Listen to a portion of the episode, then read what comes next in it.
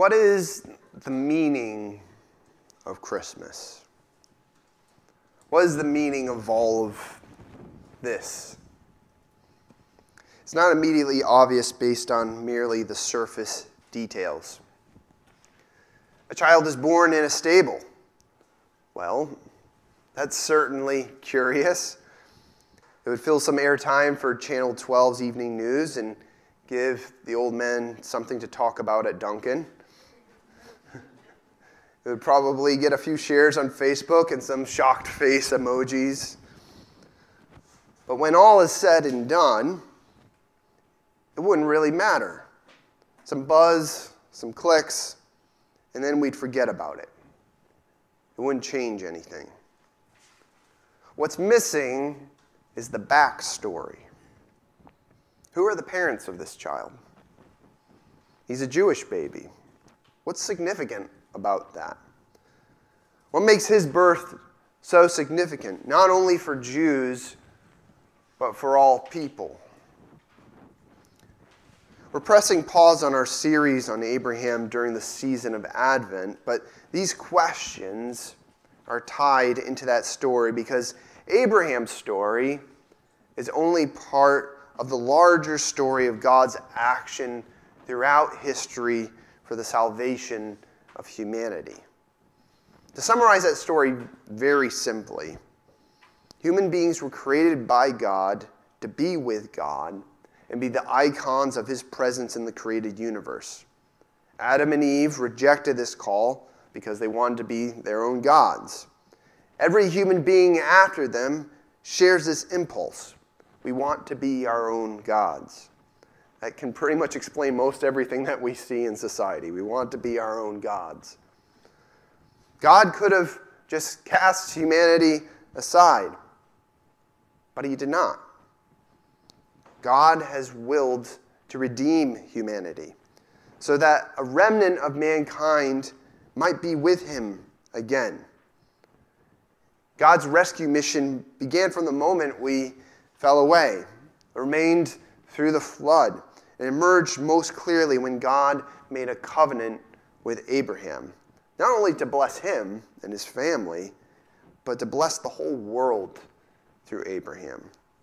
The covenant he made is built on promises that would be fulfilled in the course of time. Promises that invite God's people to respond with faith. Through Abraham, Isaac, and Jacob came forth the people of Israel. They inherited God's promises, not because they were perfect or the best of all nations, but because God is faithful to his word. His faithfulness would be proven again and again throughout their history, even when they were faithless. God kept his promises and continued to make promises, revealing more and more of his divine plan. The significance of the birth of Jesus becomes most apparent in a promise given 900 years before his birth. A promise that the Jewish people clung to for 900 years. A promise given to King David. And we've read a portion of that promise already. We're going to be reading more of what the prophet Nathan has to tell David in 1 Chronicles 17. We'll start at verse 1. Says there, After David was settled in his palace, he said to Nathan the prophet, here I am, living in a house of cedar, while the ark of the covenant of the Lord is under a tent. Nathan replied to David, Whatever you have in mind, do it, for God is with you. But that night the word of God came to Nathan, saying, Go and tell my servant David, This is what the Lord says You are not the one to build me a house to dwell in. I have not dwelt in a house from the day I brought Israel up out of Egypt to this day. I have moved from one tent site to another, from one dwelling place to another. Wherever I have moved with all the Israelites, did I ever say to any of their leaders whom I commanded to shepherd my people, Why have you not built me a house of cedar? So, just to kind of orient you to when this interaction between God and Nathan and David is taking place, this is occurring about 900 years before Jesus is born. It's also about 900 years after the lifetime of Abraham. And when we're talking about like 900 years, you realize we're using a pretty big scale of time here. It gives you some real perspective of how God works over time. Things that seem like a long period of time for us, is, for God, is just a day. It's just a blink of a moment over the course of human history. Now, what's going on here is that David has become settled in the city of Jerusalem, and he's made the move to bring the Ark of the Covenant into the city. Sometimes it's easy for us to forget that the Ark of the Covenant wasn't always in the city of Jerusalem. Originally, it was in a tent in Kiriath Jearim, and then when they were trying to transport it there, uh, they went to grab the Ark of the Tabernacle. Fellow was struck down dead. David's like, I'm not bringing that to my city. And so he said, I'll keep it on the outside of the city in the home of this guy named Obed Edom. And his household was blessed because he was housing the Ark of the Covenant. And David was like, Well, actually, I think I'm going to bring the Ark of the Covenant back into Jerusalem. And so that's what David did. Now, some of us aren't even really familiar with, well, what is the Ark of the Covenant? The Ark of the Covenant was, it, was, it served as this meeting place between God and the people of Israel as it was situated in the Holy of Holies within the tabernacle. So the tabernacle was a tent structure, and you had an outer court, and then you had a holy place, and then you had this room called the Holy of Holies, where this Ark of Covenant of the Covenant was situated. And it was put there as though it was a throne for God, and yet there was no image of God, which is what set the Israelites apart from all the other pagan peoples, because they would have just had a cast image of whoever their God was. But all you have is a seat here, basically, with a couple cherubim putting their, their wings across. And this is the place where the people of Israel would meet with God through their high priests, through Moses. And it was the place where God signaled to his people that he was with them. And that's something that I think sometimes we can forget just how important that is. It was very important to those people to have a very visible manifestation of that because peril lay at every side, um, whether it was disease or needing food or especially enemies. They wanted to know their God was with them. And the tabernacle signified that to the people of Israel that God was with them, that He was their God, they were His people. But truth be told, I think this is something that all of us want to really know. All of us want to know that God is with us, that we aren't alone. So many of us feel alone in life, that we're kind of just out there on our own, vulnerable to the vicissitudes of history, of society. We all want to know that God is with us. And the Ark of the Covenant was a reminder to the people that God was with them. Now, as David had moved the Ark of the Covenant into Jerusalem, he was kind of struck by the disparity in terms of the housing situation for the Ark of the Covenant, where God would come and meet his people, and David's own living situation. He's got this nice palace made out of cedar. Well, the Ark of the Covenant is in a tent. And David's probably thinking, I was like, I would not want to live in a tent. So I was like, why am I giving a tent to God? Doesn't he deserve so much more? And he basically expresses that to Nathan, and Nathan says, Well, that's, that sounds pretty good. I mean, I, I, I think your intuition is good here, David. Two thumbs up. Yeah, make a, make a temple for God. But then God comes to Nathan and says, No, you got to pump the brakes on this. You got to tell David, no, that he is not the one to build a house for me to dwell in. And we ask, well, why not? Why, did, why was it that God didn't want David to do this? Well, there's, a, there's another reason that I think that we'll, we'll see as we go along, but the specific reason as it pertains to David was because David, as, as much as he was a man after God's own heart, was not a man of peace. He was a man that was required to engage in warfare. And we know that warfare is something that is sometimes necessary. There's such a thing as, as a just war. But nonetheless, it's a sign of brokenness. Um, and the thing that we see throughout the Old Testament is that God likes to keep strict boundaries between clean and unclean life and death. And so it's no surprise that um, in 1 Chronicles 28 3, it says that David, recollecting this, said, But God said to me, You are not to build a house for my name because you are a warrior and have shed blood. So, this is the primary reason why David is not the one to do this. He's a man of warfare. It's not befitting the presence of, of God in terms of building this temple structure. Um, but there's something else here as well. You know, David has a sincere impulse here. He wants to honor God. Um, but God kind of pushes back a little bit here, too, against David's desire in terms of just saying, well, David, none of this is really necessary for me. Um, I've moved from place to place in a tent with you all. I've never asked you, why haven't you built me a house of cedar? In Isaiah 66, verses 1 through 2a, um, the prophet says this This is what the Lord says Heaven is my throne, and the earth is my footstool. Where is the house you will build for me? Where will my resting place be? Has not my hand made all these things, and so they came into being, declares the Lord? So while we can appreciate the sincerity of David's impulse, God's pushing back here to say, let's just be clear here. I do not need a house. I am the God of all creation. I've made all these things. The simple fact is that God does not need a piece of architecture. God does not need a roof over his head. He's far more powerful than that. God doesn't need David to do anything for him. In verses 7 through 10, God reminds David of his power by reminding him of what he has done and by telling him what he's going to do for David. In verse 7, God continues Now then, tell my servant David, this is what the Lord Almighty says I took you from the pasture, from tending the flock, and appointed you rule over my people Israel.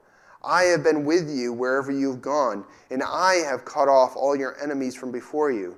Now I will make your name like the names of the greatest men on earth, and I will provide a place for my people Israel, and will plant them so that they can have a home of their own and no longer be disturbed. Wicked people will not oppress them anymore as they did at the beginning, and have done ever since the time I appointed leaders over my people Israel. I will also subdue all your enemies. So, what God tells Nathan to do here is, is remind David of my history with him. Remind what I've already done for him.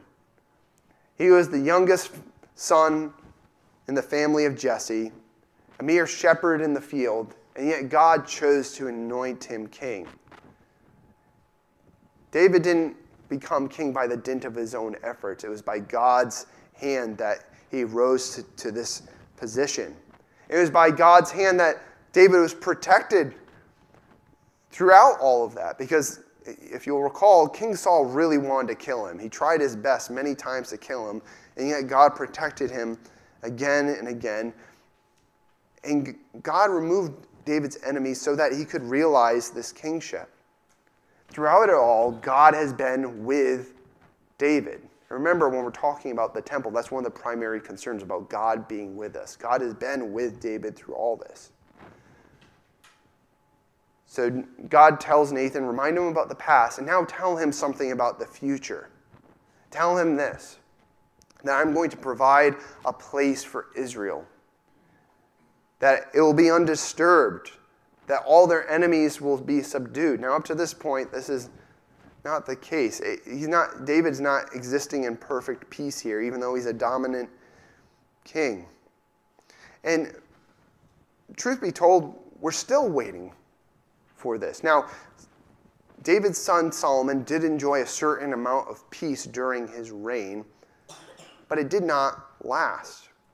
And peace certainly did not last for the people of, of Israel from that point, and you could say even up into the present, where the Jewish people have suffered greatly.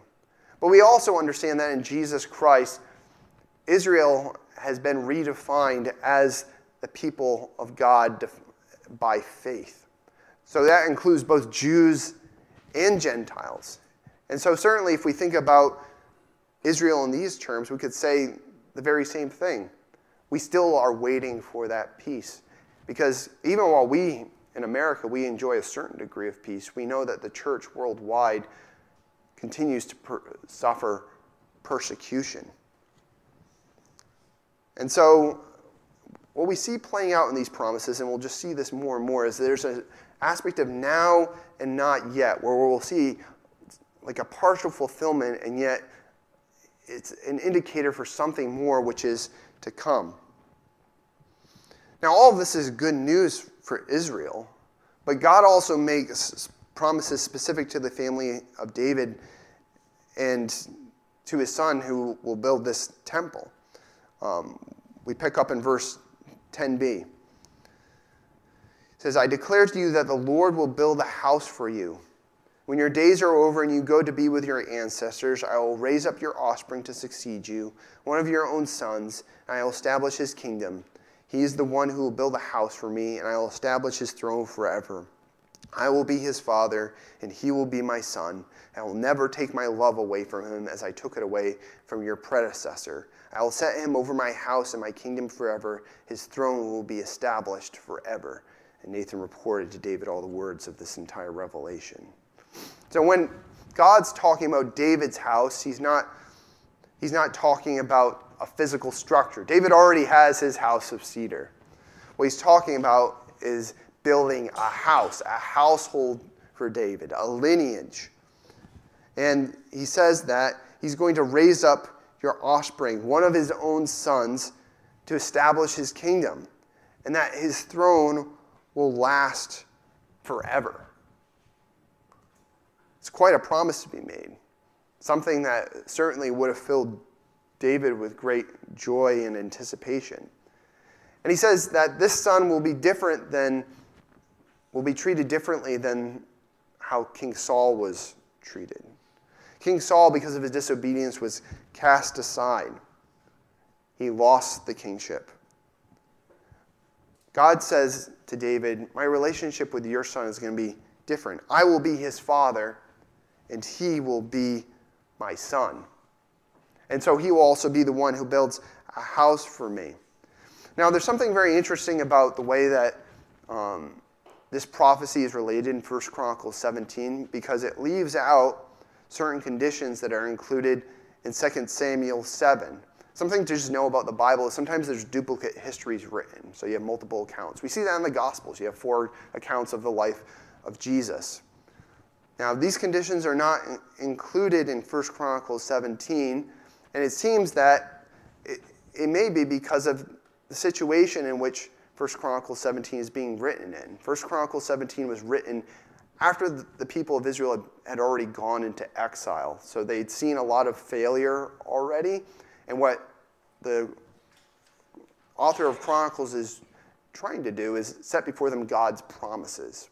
But we do see conditions to this promise that the audience of First Chronicles would have already seen those conditions um, come into play. In 2 Samuel 7, verses 14 through 15, it says, I will be his father and he will be my son. When he does wrong, I will punish him with a rod wielded by men, with floggings inflicted by human hands. But my love will never be taken away from him, as I took it away from Saul, whom I removed before you. And then when you go to Psalm 89, which seems to be inspired by this promise, we see very much the same thing. Um, we say in verse 30, it says, If his sons forsake my law and do not follow my statutes, if they violate my decrees and fail to keep my commands, I will punish their sin with the rod, their iniquity with flogging, but I will not take my love from him, nor will I ever betray my faithfulness.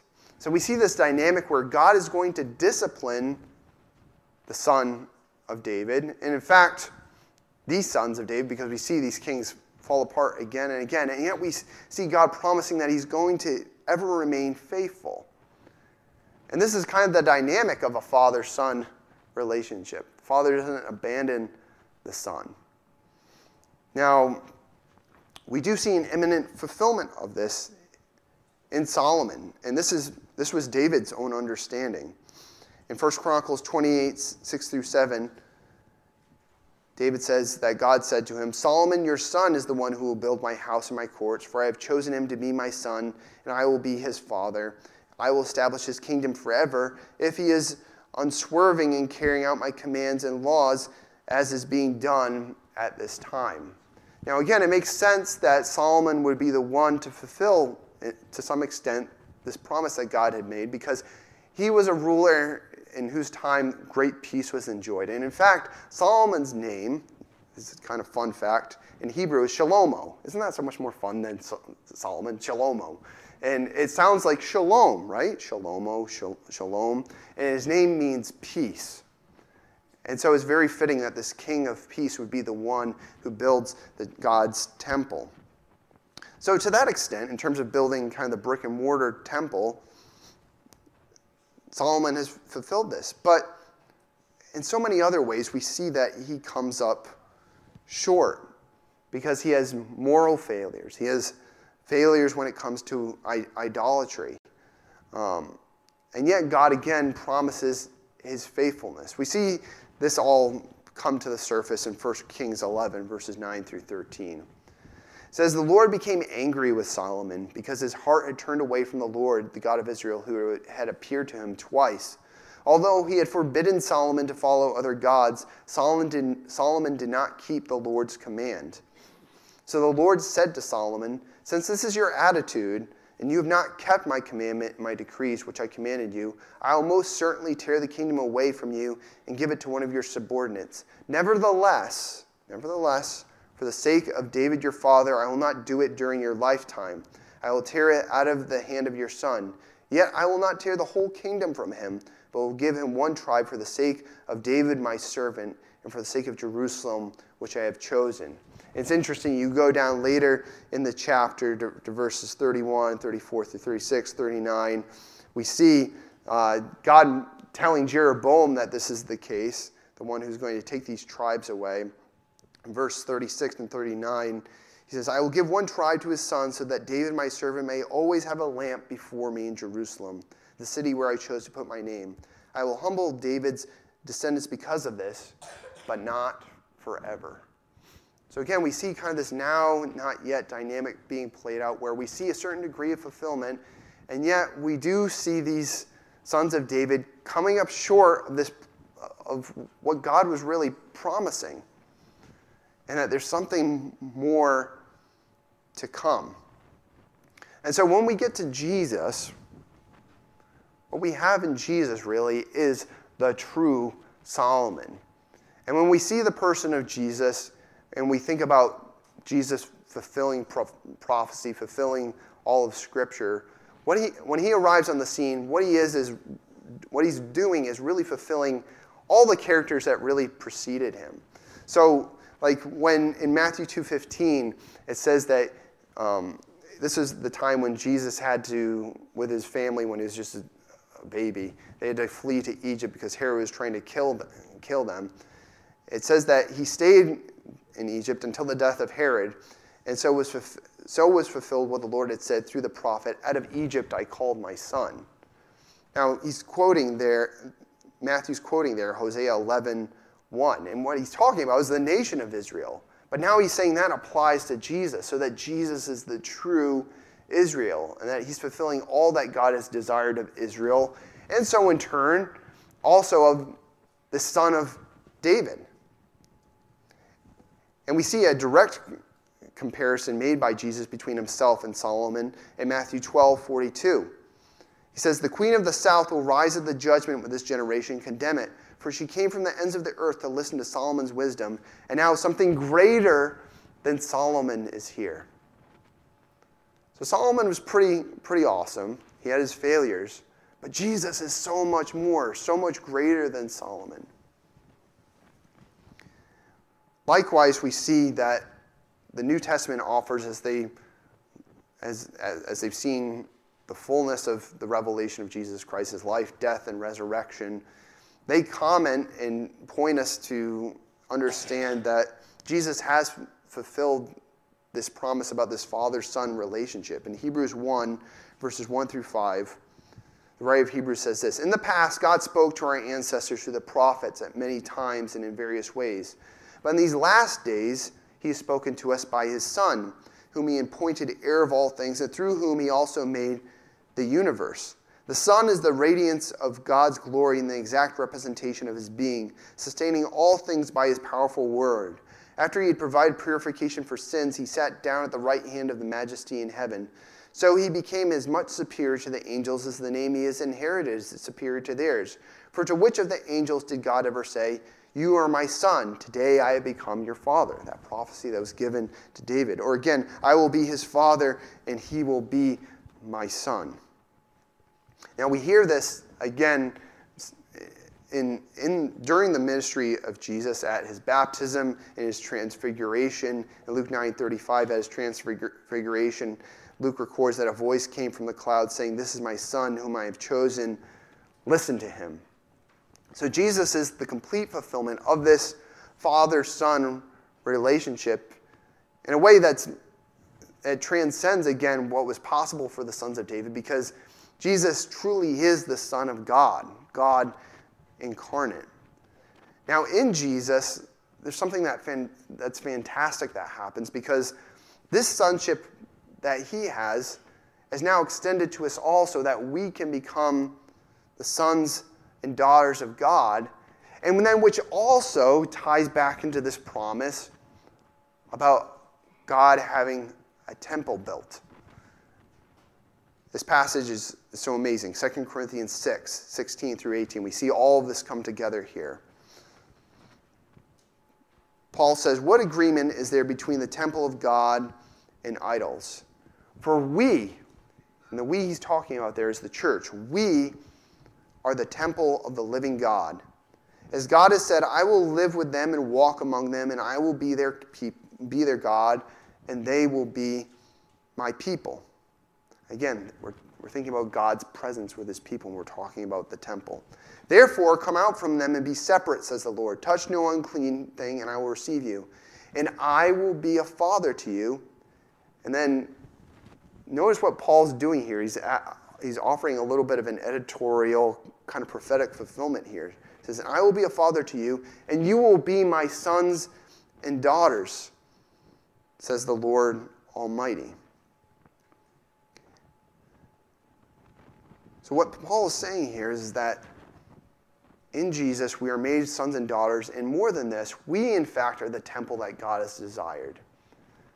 God has not needed a building. In fact, He doesn't really need anything, but He has invited us to be His temple, His living temple, in which He is glorified and magnified.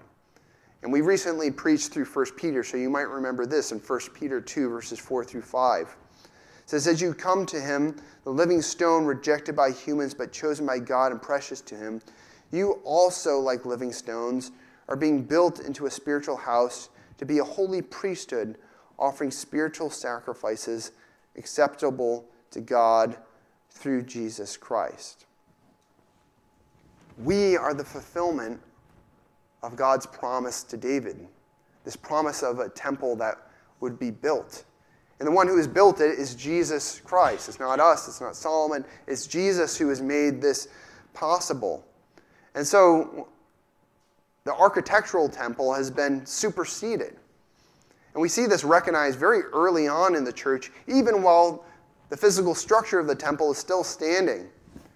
When the Sanhedrin um, dragged Stephen before him, one of the charges they made was that they said that we have heard him say that this Jesus of Nazareth will destroy this place. And what they're talking about is the temple. They say this in Acts 6:14. And what's interesting is in Stephen's testimony that he gives in the next chapter, he doesn't deny this. In fact, he really offers a case for explaining why the temple is not the physical temple is not so important anymore. This will sound familiar because we've, we've read Isaiah 66. In Acts 7, verses 45 through 51, Stephen says this After receiving the tabernacle, our ancestors under Joshua brought it with them when they took the land from the nations God drove out before them. It remained in the land until the time of David, who enjoyed God's favor and asked that he might provide a dwelling place for the God of Jacob. But it was Solomon who built a house for him. However, the Most High does not live in houses made by human hands. As the prophet says, Heaven is my throne, and the earth is my footstool. What kind of house will you build for me, says the Lord, or where will my resting place be? Has not my hand made all these things? You stiff necked people, your hearts and ears are still uncircumcised. You are just like your ancestors. You always resist the Holy Spirit. Again, Stephen's basically quoting from Isaiah 66 here. And what he understood was that Jesus is the true king that was promised. And Jesus has, is building this new temple in the church so that the physical structure is just a shadow of what was to come. And there's something even more that we can anticipate, which John tells us in Revelation 21 22. He says, I did not see a temple in the city. He's speaking about this new Jerusalem that descends upon earth. He says, Because the Lord God Almighty and the Lamb are its temple. Now it's interesting. He says, I don't see a temple, but then he says, There is a temple. The Lord God Almighty and the Lamb are its temple. And again, if we're thinking about the temple, the tabernacle being this place where God manifests his presence and meets his people, the reason why we no longer see a physical temple here is because God is with his people. Everything has been brought together in the end. And that's what we have to look forward to. Is that everything will come together and we will be with God forever. So to bring this back to the beginning, when Jesus was born, the Jewish people were longing for the arrival of this promised king. First Chronicles was written about 400 years after the time of Solomon. And the Jews were familiar with how Solomon came up short despite building the temple and how every other king had come up short. And at the time that the text was written, the people had just returned from exile. Everything was in shambles. The temple was a shadow of its former glory, and they had a Persian governor instead of their own Davidic king.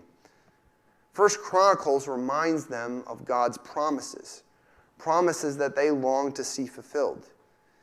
Jesus is born of the tribe of Judah and of the line of David. His birth comes as good news because he brings with him the fulfillment of God's promises.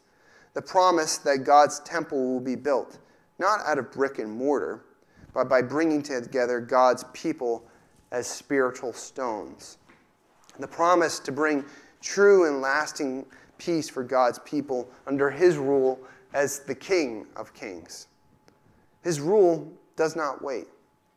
Jesus is King today, and every believer is a citizen of his rule.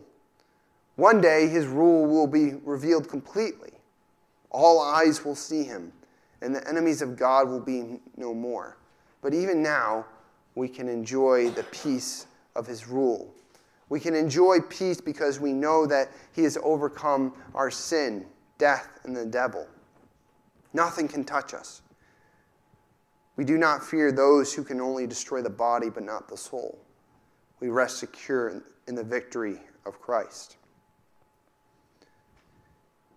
The meaning of Christmas is this God has kept his promise to give us the king we need, and through him, make of us the true temple that he desires. Let us pray.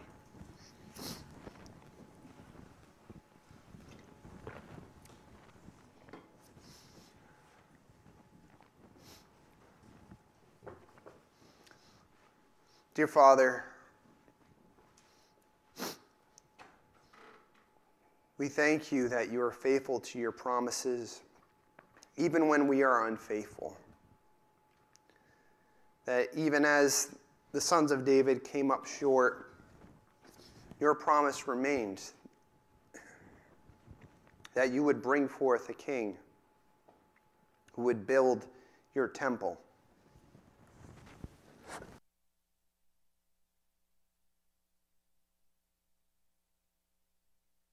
This temple would be not something made of mortar and stone, Father, but would be us, would be your people. And as you gave the Apostle Paul insight to look across prophecy and see how this all came together so that we would be included, that we would be your sons and daughters, and that we could call upon you as Father. Father, we give you, we give you thanks for this and for this joy that we have in this season, remembering that our King has come that we are the temple of God, and that you will dwell with us, that you will bring all your promises to pass, and that we will enjoy eternity with you. We give you praise in the name of Jesus Christ our Lord. Amen.